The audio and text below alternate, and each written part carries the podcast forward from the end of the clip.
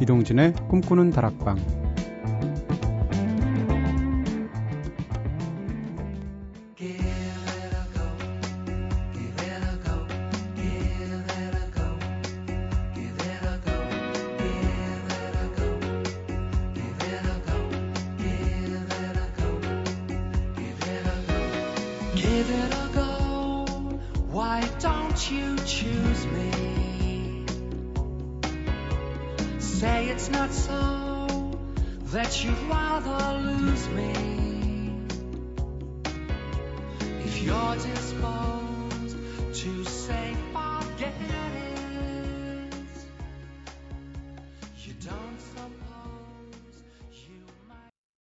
안녕하세요. 이동진입니다. 이동진의 꿈꾸는 다락방 오늘 첫 곡으로 들으신 노래 상큼했죠? Pet Shop Boys의 이번에 나온 신보 중에서 네, Give It A Go, Give It A Go 들으셨습니다. 저도 이 앨범 굉장히 요즘 많이 듣고 있어요. Elysium이라는 앨범인데 요즘 가을 날씨에 듣기에 딱 좋은 그런 참 듣기 좋고 편안한 곡들 Pet Shop Boys가 바로 전 앨범은 굉장히 센 음악을 했는데 이번 앨범 정말 좋습니다. 편안하니까 한번 들어보시고요. 자, 어제는 우리를 웃고 울게 만들었던 행복한 바보들에 대해서 이야기해 봤죠. 근데 일반적으로 생각해 보면 행복한 바보라는 건 사실 모순적인 표현이기도 하잖아요. 이런 걸 모순 형용이라고 하는데 예를 들면 네모난 동그라미 뭐 이런 것처럼. 근데 살면서 모순을 느끼는 순간들 수도 없이 많이 찾아오죠. 오늘은 풀리지 않는 메비우스의 띠처럼 그렇다면 우리를 괴롭히는 삶의 모순들 어떤 게 있는지 한번 이야기 나눠보죠. 자, 먼저 제작진의 한마디부터 듣고 오겠습니다. 선우의 모순. 생각해보면 모두 결과가 좋으리라는 보장이 없는데도 어떤 일에 기대를 한다는 것 자체가 모순이 되는 것 같아요. 해낼 수 있을 거라 기대했던 일도 능력이 부족해서 어그러지기도 하고 또 평생 친구라 남을 거라 기대했던 친구도 시간이 지나면서 자연스레 멀어지는 경우도 있잖아요. 그래서 저는 어떤 일, 어떤 사람이든 막연한 기대를 갖는 게 모순이 되지 않나 생각합니다. 라고 하셨어요. 맞아요. 기대를 하면 할수록 만족도가 오히려 떨어지는 이상한 모순? 모순이라기보단 역설? 이런 게 있죠. 제가 예전에도 한번 잠깐 말씀드린 것 같은데, 어, 저는 직업이 영화 시사회를 가는 것이 제 중요한 일 중에 하나니까 시사회 갈 때마다 궁금하잖아요. 영화는 워낙 많고, 영화 홍보 담당하시는 마케터들이 굉장히 많거든요. 그분들한테 가끔씩 물어봐요. 이번 영화 어때요? 이러면, 아, 경험이 적은 마케터일수록, 아, 평론가님 이 영화 너무 좋아요. 이렇게 얘기를 합니다. 근데 프로페셔널한 마케터는 음, 저희가 볼 땐 나쁘지 않은데 평론가님 어떻게 보실지 궁금하네요. 요 정도로 하죠. 근데 아, 너무 좋아해서 가서 봐서 영화가 그냥 그렇게 그저 그럭저럭 좋으면 실망스럽거든요. 그러니까 오히려 진짜 훌륭한 마케터는 기대를 살짝 떨어뜨리는 수준에서 유지하는 그런 역할을 하더라고요. 네, 선우의 모순을 읽으니까 또 그런 모순이 떠오르네. 은지의 모순입니다. 어, 인간은 누구나 구제해 줄 수 없는 고독한 영혼이라고 외치면서도 내 자신보다 나를 더 잘 이해해주는 유일무이한 존재를 끊임없이 찾고 있는 내 모습을 발견할 때마다 아 무슨 덩어리 인간이라는 것을 느낍니다. 아 말하고 나니까 오그라드네요 하셨는데 그래도 오늘은 술 얘기 아니잖아요. 네. 진짜 자랑스럽다. 어, 은지 작가도 이렇게 촉촉한 사연을 쓰긴 하시는군요. 사실 진짜 그런 거 있어요. 사람은 잃어버린 반쪽에 대한 어떤 그런 지향성 이런 거 분명히 있어서 혼자 아무리 그 고독을 그 껌씹듯 씻는 사람도 네, 훌륭한 어떤 대상, 특히 이성을 만나게 되면 저절로 끌려가는 것 같죠. 네. 술 좋아하는 은지 작가도 그렇답니다. 어, 제 경우에는 네 그냥 뭐 뭐라 그럴까요? 좀 약간 좀 고상하게 말해보면 행복과 권태 사이의 작용 네, 이런 게 굉장히 모순인 것 같아요. 왜냐하면 제가 좋아하는 말 중에 하나가 행복이라는 것은 맛이 몸이 건조한 최상급 와인 같다 이런 말이 있어요. 그래서 입맛이 얕으면 얕을수록 그 행복한 맛을 못 느낀다는 거죠. 참 맞는 말이라고 생각하는데 행복이라는 게 사실 일상에서 굉장히 반복적인 경험이잖아요.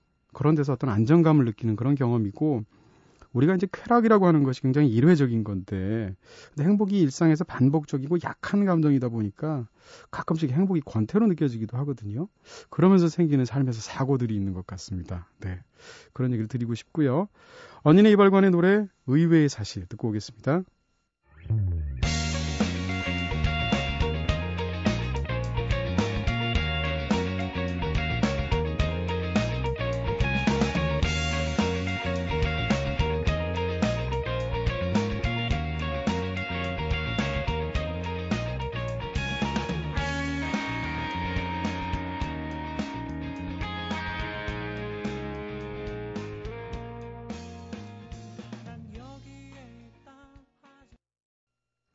네, 언니네 이발관의 의외의 사실 들으셨습니다. 어, 여러분께서는 지금 이동진의 꿈꾸는 다락방 듣고 계십니다. 오늘도 꿈다방 앞으로 보내주신 사연들 함께 나눠볼게요. 자, 꿈다방 미니 게시판을 통해서 우정란님께서 생각해보니까 저는 굉장히 수동적인 청취자인 것 같아요. 코너 참여는 커녕 신청곡 하나 남기지 않고 매일 듣는 것도 아니지만 음, 그래도 예뻐해 주세요 하셨습니다. 어, 그래도 우정란님 미니 게시판에 자주 오시잖아요. 그것만으로도 전혀 수동적이지 않고요. 사실 꿈꾸는 다락방 듣는 방법이 100만 가지는 될 거예요. 청취자 수는 전국에 한 37명 되지만 네, 듣는 방법은 한 100만 가지쯤 되는 것 같고 네. 제가 예전에 그런 비유 한번 드린 적이 있는데 저는 꿈다방 하면 생각나는 게 황량한 그렇게 길이 하나로 딱 외길로 뻗어져 있는 황량한 평양에 놓여 있는 이렇게 우물 하나 있는 어떤 그런 조금만 펜션 같은데 저택 같은 데를 상상하거든요. 그냥 지나쳐도 되고 바쁘면 기름 떨어지고 목마르고 하면 잠깐 내리셔서 물 한 모금 마셔도 되고 네. 다양한 방법으로 즐기실 수 있습니다. 꿈다방 역시 미니 게시판을 통해서 유희정님께서 반갑습니다. 꿈다방에는 드문드문 들을 것 같지만 진심으로 응원하고 있어요. 이런 방송 꼭 존재해야 합니다. 라고 하셨는데, 와, 진짜 방송 참 많지만 꿈다방 같은 방송 의외로 없어요. 네, 이렇게 오랜만에 살짝 잡박해봅니다.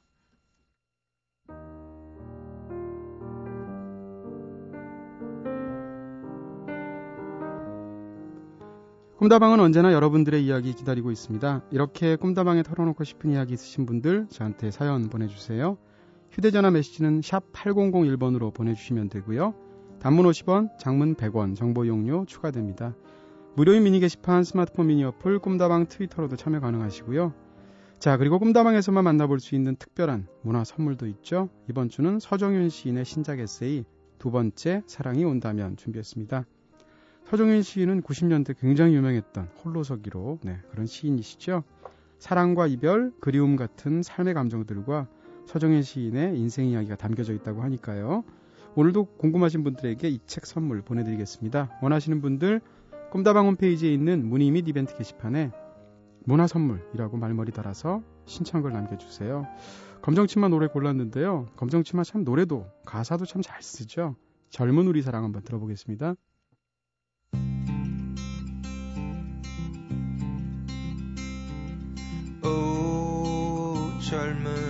사랑 그것은 너무도 잔인한 것. 어린 맘에 몸을 실었던 내가 더 잔인한가? 모든 게 잘못돼서 죽어버릴 듯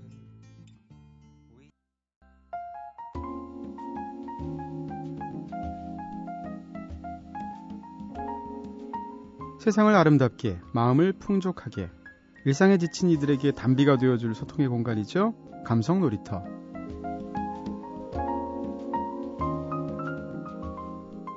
문학과 음악, 영화와 미디어, 미술과 패션을 이르기까지 문화계에서 활발히 활동하고 계시는 분들을 모시고 그분들의 노하우를 직접 전수받는 시간이죠. 자, 지난주에는 계절성 단기 프로젝트, 유혹이 기술에 이어서 이제 뭐 화끈한 여름 지나고 가을이 다가왔으니까요. 연애 칼럼니스트 박진진 씨 모시고 새롭게 연애의 기술을 선보였었죠. 연애는 경험이 최고다라는 네, 누구나 수긍할 만한 명언 남기시기도 하셨는데 현실적인 조언을 아끼지 않으셨던 포장 없는 연애 칼럼니스트죠. 오늘도 박진진 작가와 함께하겠습니다. 어서 오세요. 네, 안녕하세요. 네, 이런 소개 어떻게 느끼세요? 포장 없는? 네. 근데 연애는 사실 포장도 좀 필요하지 않나요? 뭐 어느 정도는 필요하겠지만 그건 음. 초창기고요. 아. 좀 진심으로 다가가려면 포장 없이 다가가야 나중에는. 되지 않을까요? 네, 그렇죠. 결국은 다 뭐그 알맹이가 다 티가 나는 네, 거죠. 네, 진심은 통하게 돼 있으니까요. 아, 네, 그렇게 믿으시는군요. 로맨티스트야. 네. 네. 한 주간 잘 지내셨죠? 예, 잘 지냈습니다. 지난주 방송 해보니까 네, 청취자분들 사 저기 반응들이 굉장히 좋던데요. 어, 저는 너무 네. 이 전문가적인 말을 좀 해줬어야 되는데 네. 너무나 이 헛소리만 하고 웃고 떠들어서 우리가, 우리가 또 연애에 관해서 전문가라고 그러면 우리가 속 된 말로 그걸 두 글자로 줄여서 선수라고 해서 네. 너무 괴리감 느끼거든요. 네. 네. 그래서 오히려 박진진 작가님의 지난주 말씀이 오히려 더 진솔하게 다가갈 수 있었던 것 같고요. 아, 너무 좋게 봐주셔서 감사합니다. 네. 네. 방송 어쨌건 나중에 들어보셨어요 따로? 네, 한번 들어봤습니다. 아, 혹시 친구분들이나 뭐 본인이 느끼기 네, 어떠셨어요? 뭐 주변 사람들이 목소리가 그게 뭐야? 뭐 그거 뭐 고칠 수도 없고. 좀 잘할 수 없어? 어, 네. 어, 예, 교우 관계 질, 타와 연애 관계는 좋으신 것 같은데 교우 관계 좀 문제가 있으신 것 같아요. 네. 자, 이번 주와 다음 주에는 조금 더 디테일하게 지난주와 살짝 달리 그동안 박진진 작가님께서 받았던 수많은 상담 케이스들과 그리고 또 꼼다방을 통해서 보내주신 사연들 가운데서 몇 개 골라서 함께 본격적으로 지난주가 이론 편이었다면 네. 이번 주는 실제. 예, 좀 네. 실전에 가까운. 예. 자, 네네. 아, 우선 먼저 지난주 방송 들으신 후 문자로 1104님이 야, 일 하나만 공으로 바꾸면 천산데, 그쵸? 네.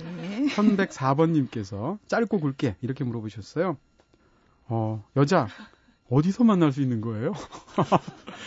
입은 진짜 짧고 굵은 게 앞에 네. 심지어는 그렇게 멋진 여자라든지 아, 네. 네. 뭐 정말 정숙하고 멋있는 뭐, 뭐 화려한 아름다운 여자라든지 이게 아니고 그냥 여자는 어디서 어떻게 만날 수 있는지 네, 알려주세요. 종류 안 가리시겠다는 매우 급하시다는. 네, 이건 뭐 네. 서울여대나 뭐 성신여대나 이런 데 가면 되는 거 네, 아닌가요? 뭐 여대 앞에 가 있으면 많죠. 네. 네, 아마 이분이 네. 말씀하신 거는 이제 좀 이렇게 뭐 연애할 수 있는 여자들을 어디 가면 음. 만날 수 있나요? 그 얘기 하시는 것 같은데요. 네. 저도 묻고 싶어요. 남자 어디 가면 만날 수 있는지. 군대, 저도 군대 가시면 됩니다. 입대하시면. 네, 네, 네. 저, 도 사실 궁금한데요. 근데 그 어떤 뭐 특정 장소에 가면 뭐 음. 여자가 많다거나 이거보다는 음. 좀 인간관계를 평소에 이렇게 폭넓게 좀 해놓으시면 아 역시 연결 네. 연결 다 되게 돼 있거든요. 네, 지난주에도 잠깐 말씀하셨는데 네. 일단 그런 그 특정한 어떤 그 연애만을 위한 그런 쪽으로 추구하지 말고 네. 인간관계를 폭넓게 다지다 보면 거기서 네. 자연스럽게 발생한다. 예, 저는 그렇게 생각해요. 뭐 어떤 특정한 장소를 가서 뭐 여자를 만난다거나 남자를 만난다거나 이거는 조금 좀 힘들지 않을까요? 그리고 만나더라도 이렇게 목적지향적으로 만나면 네. 오래 못 가지 않나요? 그러면 이제 선보는 게 최고죠. 그렇죠. 아니 그리고 사실 어디서 만나느냐도 굉장히 중요한 것 같아요. 왜냐하면 네. 똑같은 사람을 만나도 내가 예를 들면 인터넷 채팅에서 그 사람을 만났을 때랑 네. 주변에 아주 믿을 만한 사람이 소개해줘서 만났을 때랑 네. 클럽 가서 춤추다 만났을 때랑 네, 분명히 완전히 다르거든요. 똑같은 사람이라도. 네. 네. 그래서 어디서 만날 수 있느냐가 중요한 게 아니라 어디서든 사람이 보였을 때 내가 그러니까 만날 만한 사람을 찾아내는 눈. 아, 그게 더 중요한 네. 것 같아요. 그러니까 보석이 어디 가면 있느냐가 아니라 네. 네, 보석과 돌이 섞여 있을 때 네. 이걸 골라낼 수 있는 눈. 네. 야, 모든 건 성관이군요. 자, 그러면 본격적으로 케이스를 가져오신 것 같아요. 네. 네 한번 읽어주시죠. 네, 제가 케이스 소개를 좀 해드릴게요. 26의 솔로 여성입니다. 지금까지 소개팅을 여러 번 했는데요. 할 때마다 매번 실망스러웠습니다. 사실 전 별로 그렇게 눈이 높은 편도 아니거든요. 워낙 많이 실패를 해서 그런지 이제는 별 기대하지 않고 나가긴 하지만요. 그런데도 왜 나갈 때마다 이렇게 아닌 남자들만 나오는지 모르겠습니다. 네. 소개를 시켜주는 주선자들은 하나같이 저와 잘 맞을 거라며 소개를 시켜주지만 막상 나가보면 이건 뭐 나를 제대로 알고 소개시켜주는 어. 건지도 의심스러워지더라고요. 맞아요. 소개팅에서 남자친구를 찾기란 어려운 걸까요?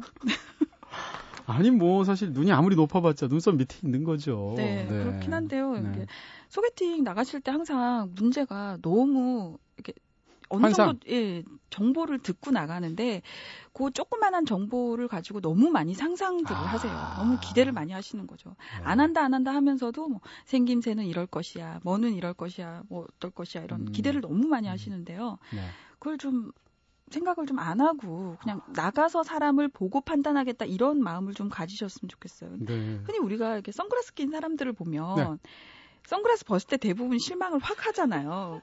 그 그렇죠? 그 이유가 네, 네. 이렇게, 이렇게 선글라스를 네. 끼고 있으면 네. 눈이 굉장히 예쁠 거라고 좀 기대를 하는 것 같아요. 그래서 선글라스를 막상 벗었을 때 오 이런 반응이 아, 나오잖아요. 아, 제가 그래서 또 선글라스는 아니지만 빨간 안경 절대 안 벗어요. 네, 그래서 그 선글라스 안에 있는 눈을 아예 상상을 안 하면 벗은 모습이 절대 실망스럽지 않을 것 같은데 네. 다들 그걸 너무 상상을 하시니까. 그렇군요. 선글라스 네. 끼는 케이스는 둘 중에 하나인 것 같아요. 연예인이거나 눈이 작거나. 네.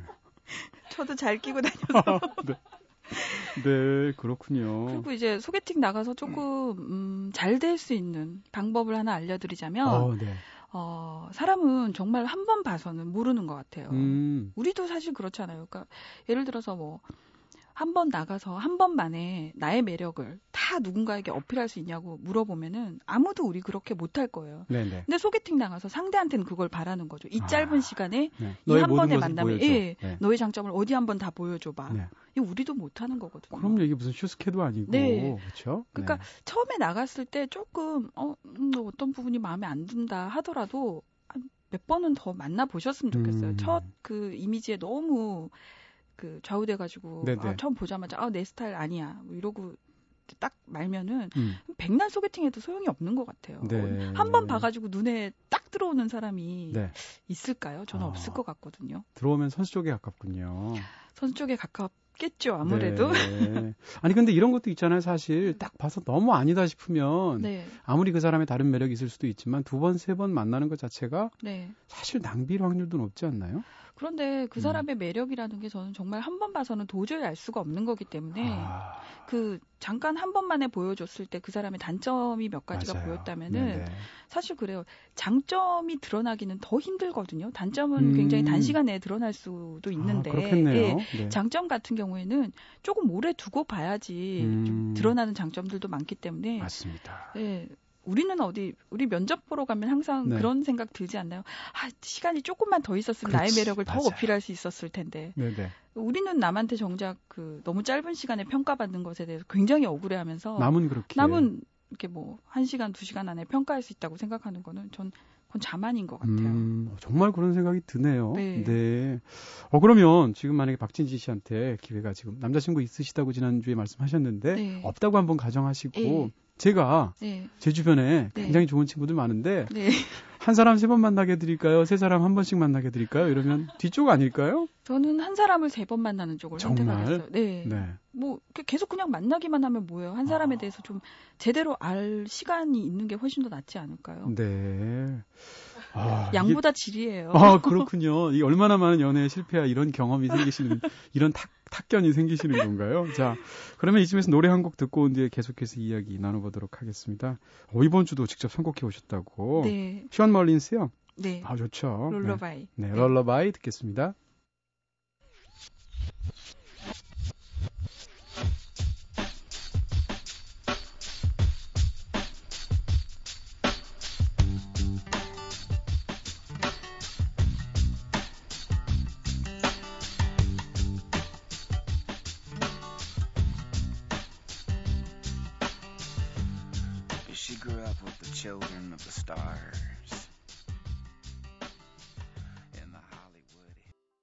션 멀린스의 럴러바이 들으셨습니다.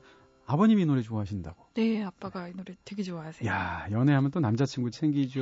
청취자들 챙기죠. 심지어 는 아버지까지 챙기시는. 네. 두루두루 좀 챙기고 가려고요. 네, 네. 자, 여러분께서는 지금 이동진의 꿈꾸는 다락방 듣고 계십니다. 오늘 감성 놀이터 코너에서 연애 칼럼니스트 네, 흥미진진 박진진 씨와 함께 네. 캐릭터 될 것 같아요. 네, 이거. 흥미진진 박진진. 네, 초등학생식으로 소개해드렸고요. 연애 기술 함께 하고 있죠. 자, 우리 꿈다방 가족분들 보내주신 이야기들 중에도 연애 관련 사연 진짜 네 끊이지 않고 있거든요. 네. 연애 사연 없으면 라디오 못 만들어요. 제가 볼 때. 뭐 인생이 고독해요. 이런 거 별로 없고. 네. 네 대부분. 그 중에서 꿈다방 게시판을 통해서 보내주신 양희성님의 사연 제가 살짝 들려드릴게요. 열흘 전쯤 학교 선배가 소개해준 그 사람. 스킨십이 너무 익숙하길래, 어, 이거 선수 아니에요? 라며 살짝 장난을 쳐봤더니, 너한테만 선수하면 되잖아? 라고 대답하더군요. 다른 건 모르겠고, 지금 이 순간이 행복하다고 말해주는 그 사람과 예쁜 사랑, 함께 하고 싶네요. 하셨습니다. 이분 선수 아니에요? 저, 정말 좀 웃어서 죄송한데요. 이분의 멘트가. 멘트가 너무 선수죠?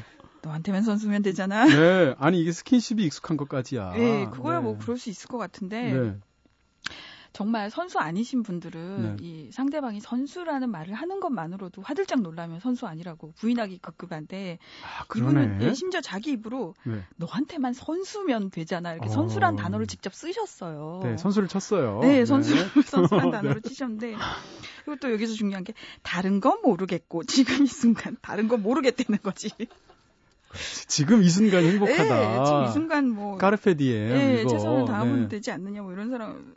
어 진짜 그러네요. 이게 지금 여섯 줄인데 네. 네. 아, 양희성님 물론 굉장히 멋진 분일 확률이 99.9%지만 네. 0.01%로 살짝 조금 예 제가 볼 땐 조금 걱정스러운 면이 있어요. 네, 둘 중에 하나인 것 같아요. 네. 우리가 걱정하는 부분이거나 아니, 아니 이분 자체가 굉장히 로맨티스트이거나. 예. 음. 네.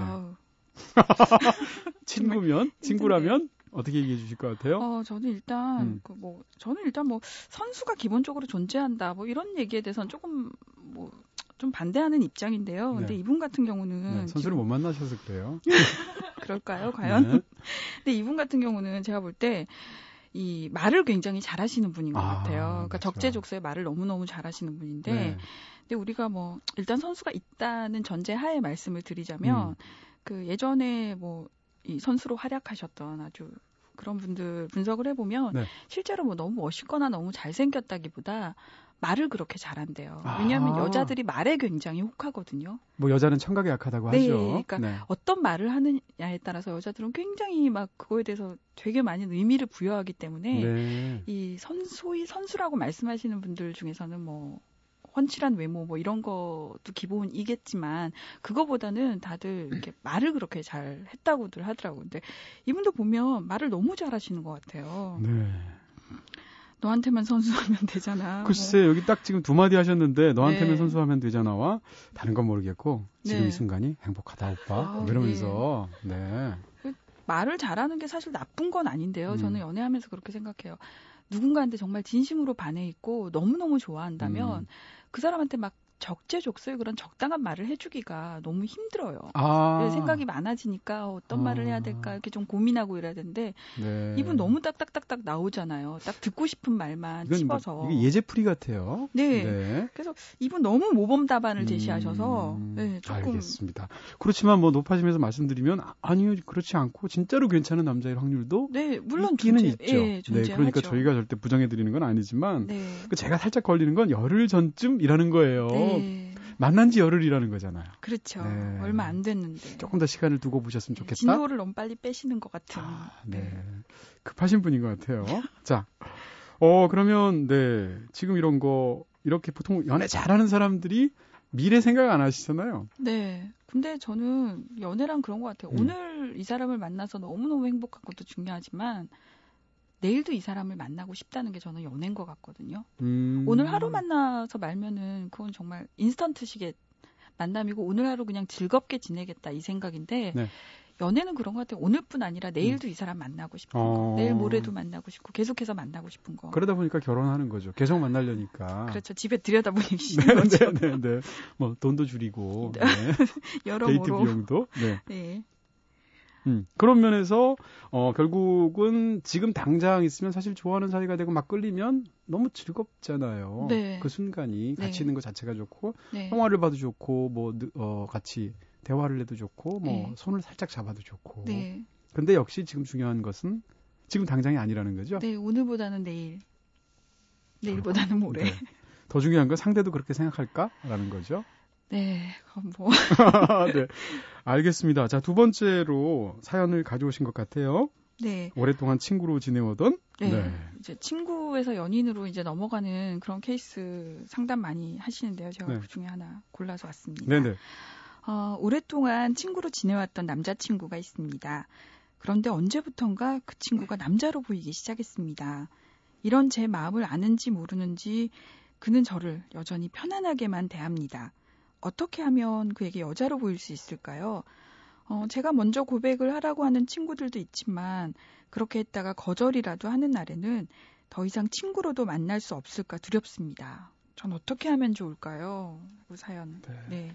이런 사연은 진짜 거의 고전적인 사연이죠. 네, 굉장히 많아요. 네. 친구에서 이제 연인으로, 음. 그러니까 친구로 굉장히 편안하게 만났었는데 어느 날 갑자기 상대가 이제 이성으로 보이기 네. 시작하는 거죠. 아, 주차하는 걸 본 거야. 네, 이렇게 딱 후진하는 거를 한 손으로 돌려가지고 입에 그 주차 카드 물고. 네. 글쎄요, 그런 단순한 이유일까요? 네. 어쨌건 네. 이런 분들은 어떻게 하면 되나요? 네, 근데 이런 분들이 가장 이제 많이 고민하는 게 괜히 고백을 했다가 나중에 이제 친구 사이로라도 벌어질까봐 고민을 많이 하시는 것 같은데요. 그 저는 고백을 하는 쪽이 좋을 것 같다고 생각을 아, 해요. 예, 네. 그런데 이제 너무 상대가 부담스럽게 정말 나중에 친구 관계로 만나기가 어색할 정도의 부담감을 주면서 고백하지 마시고요. 네, 그냥 네. 살짝만 음. 눈치만 줘도 음. 알것 같아요. 왜냐하면 친구로 지낸 사이가 시간이 있기 때문에 음. 서로의 스타일을 모르지는 않을 거란 말이에요. 저 네. 사람이 무슨 말을 하는지 못 알아듣지도 않을 거고. 네, 네. 그래서 조금만 어, 친구 이상의 감정이 조금 생기려고 한다라는 거를 약간만 표현을 하시는 돌려서 얘기해도 예. 알아듣는군요. 그리고 이제 상대방의 반응을 보면서 아 그쪽은 전혀 나를 이성으로 음. 조금도 생각하지 않는다 그러면 그냥 장난이었어? 바로 그냥 예? 친구로 그냥 아니요 그냥 친구로 자연스럽게 지내자. 음. 또 다시 이렇게 잘 될 수 있을 것 같아요. 상대 그렇게 고백을 했는데 상대가 어, 오히려 화들짝 놀라면서 그러니까 너무 부담스럽게 고백한 경우죠. 아 살짝만 해야 되는 네, 살짝만. 근데 이제 상대는 계속 친구로 지내고 싶어 한다 하더라도 본인은 이미 사랑의 감정이 딱 텄는데 네. 상대가 그런 반응을 보인다고 친구로 돌아갈 수 있나요? 그런데 친구로 여태까지 있어 왔던 세월이 있잖아요. 네네. 그래서 좋은 사람을 그 고백 한 번으로 잃느니 음. 저는 그냥 계속 좀 친구로 아. 만났으면 그리고 또 몰라요. 만나다 보면 그 친구가 또 나를. 한 번 또 고백을 들은 상황이기 때문에 아. 나를 또 다시 한 번 생각해 볼 수도 있는 수도 거거든요. 있겠네요. 예, 그래서 네.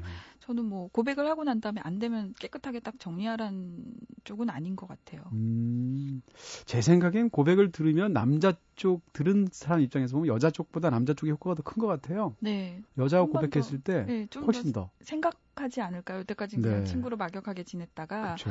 어, 얘가 나를 조금 좋아, 사람이 그렇거든요. 누가 음. 나를 좀 좋아한다 그러면, 뭐, 내가 좋아하는 사람이 아니더라도 괜히 신경이 한 번 더 쓰이고 한 번 더 보게 돼 있거든요. 그렇죠. 그래서 나를 한 번 더, 이렇게 나를 이성으로 볼 수 있는 어떤 기회 제공이 음, 될 수도 있을 것 같아요. 맞습니다. 네, 그 남자가 소지섭 씨 정도가 아니라면, 네. 네. 아, 이 고백 또 들어. 뭐, 올해만 들어도 1754번째야. 네. 이렇지만 않는다면 네. 다르게 생각할 수 있다는 네. 네. 그럴 것 같아요.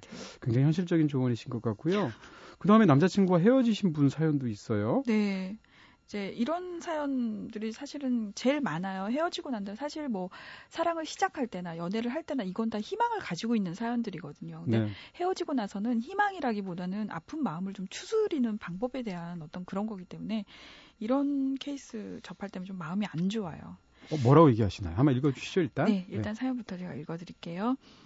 남자친구와 헤어진 지 이제 한 달이 조금 넘었습니다. 그런데 저는 아직도 그 사람을 완전하게 잊지 못했습니다. 계속 우울한 기분이 들고 아무것도 손에 잡히질 않습니다. 사람은 사람으로 잊어야 한다고 소개팅이나 미팅을 하라고들 하는데 정말 그렇게 해서라도 잊어야 하는 걸까요? 아직은 언제쯤 그를 잊을 수 있을지 막막하기만 합니다. 네. 헤어진 지 근데 음. 얼마 안 되면 제일 마음 아플 때 아닌가요? 한 네, 달쯤 마음- 지나면? 예, 그때가 가장 마음이 아플 텐데, 음, 음, 사람은 보통 뭐 사람으로 잊으란 말을 많이 하는데요. 저는 그 말은 솔직히 아닌 것 같아요. 아, 그래요? 예, 네.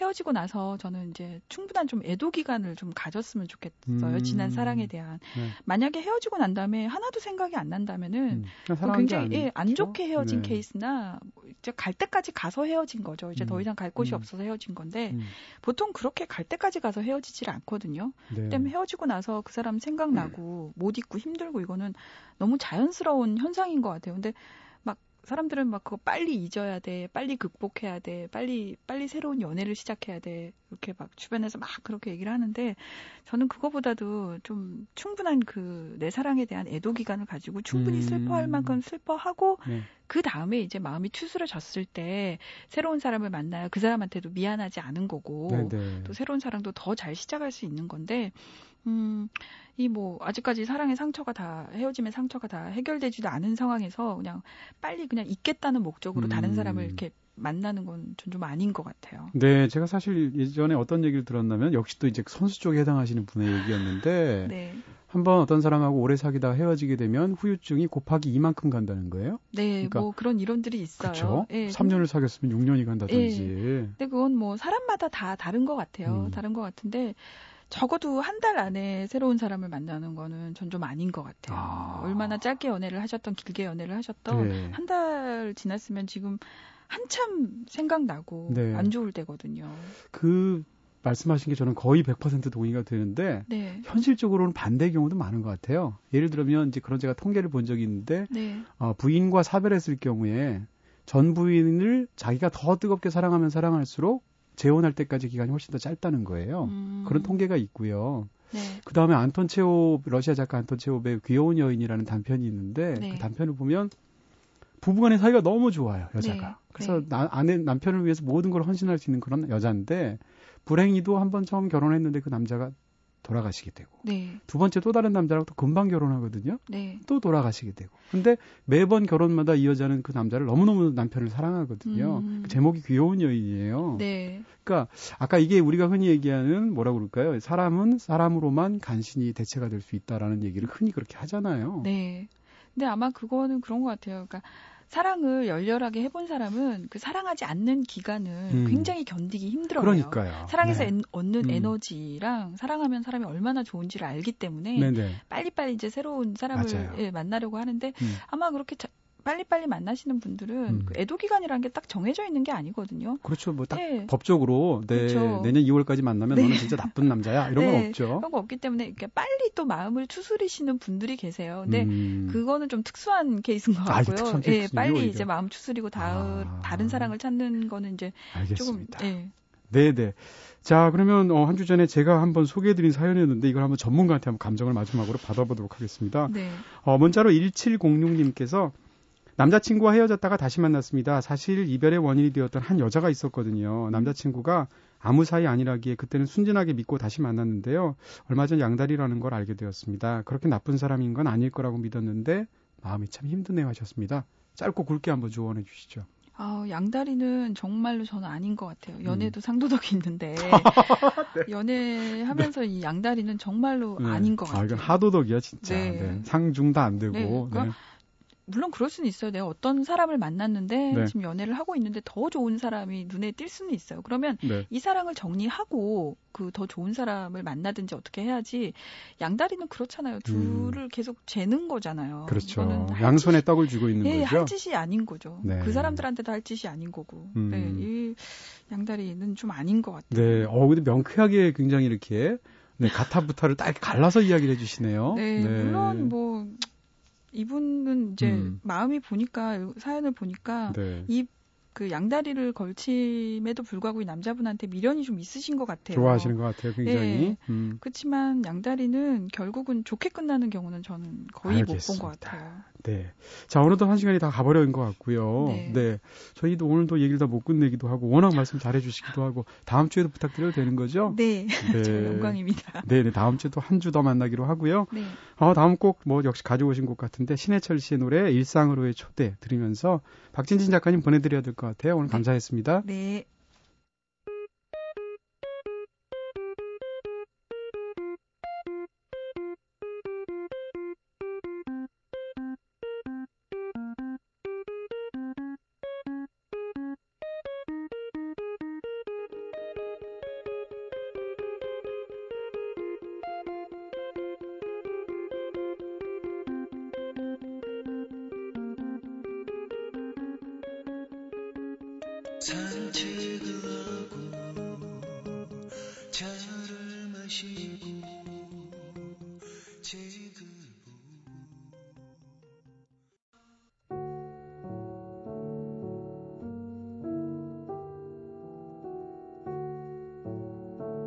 밤은 말한다.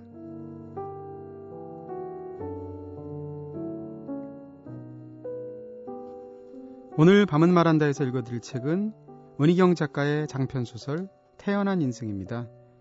손쉬운 감상에 젖지 않는데도 불구하고 단단하고 밀도 높은 문장들이 결국 길어내는 삶의 비애감 같은 것이 굉장히 긴 파장을 남기는 멋진 소설인데요. 오늘은 그 중에서 소설가인 주인공 요셉이 글이 잘 써지지 않아서 고통스러워하는 대목을 읽어드릴게요.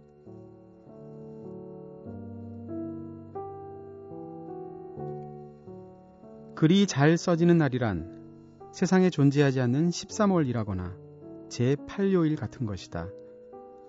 글이란 1년 내내 잘 안 써지게 돼 있다. 커튼을 내리고 있으면 게으르거나 무기력해지기 쉽고 그렇다고 활짝 열어놓으면 날씨의 영향을 받는다. 햇빛이 환하고 맑은 날엔 산만해지기 마련이다. 흐리거나 비가 오는 날은 기분이 가라앉아 글이 잘 풀리지 않는다. 기분 좋은 소식이 오는 것도 반길 일이 못 된다. 기분 좋은 생각이란 한 번 머릿속에 들어오면 좀처럼 다른 생각에 자리를 내주지 않는다. 반대로 안 좋은 소식이 왔다면 그건 말 하나 마나이다. 기분 나쁜 날 글이 잘 써질 정도로 인생에 의외 일이 자주 있는 건 아니니까. 더구나 의외란 건 주로 나쁜 방향에서 찾아오는 법이다. 모든 상황이 이처럼 고통스럽게 돌아가는데도 작가에게는 책상 앞을 벗어나는 현명한 행동이 용납되지 않는다. 대가라고 불리는 이들마저 글로 엉덩이로 글은 엉덩이로 쓴다거나 왼쪽에서 오른쪽으로 쓴다는 말로 작가의 도로를 격려해 왔다.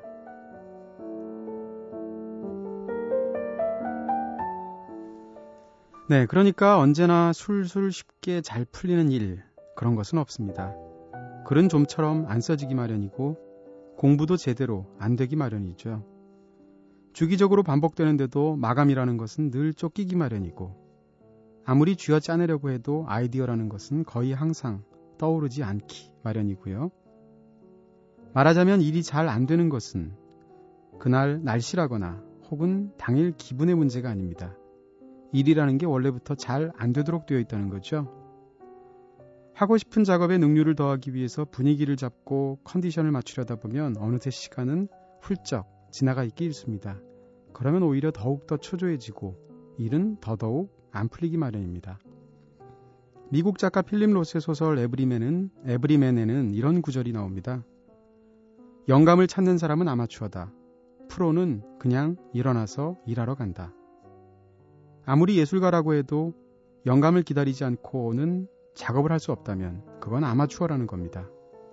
프로들은 그저 영감이 생기든 안 생기든 꾸준하고도 묵묵히 일을 해나간다는 거죠.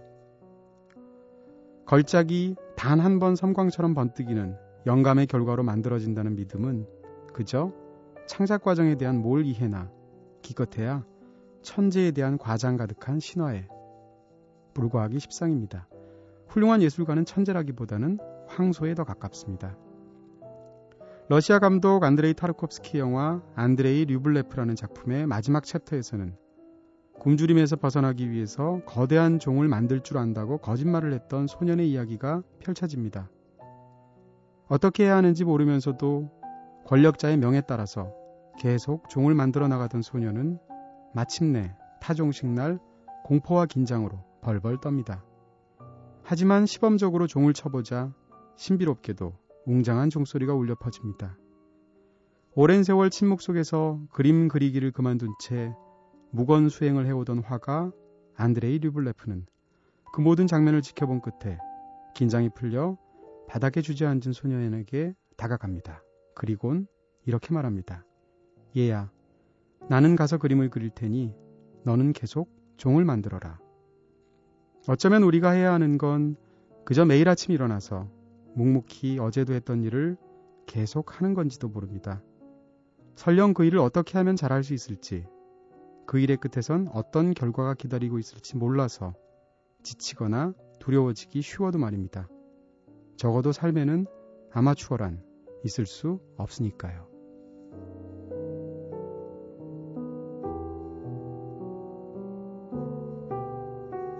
네, 오늘은 감성 놀이터의 두 번째 계절성 단기 프로젝트 연애의 기술 연애 칼럼니스트 박진진 씨와 함께했습니다.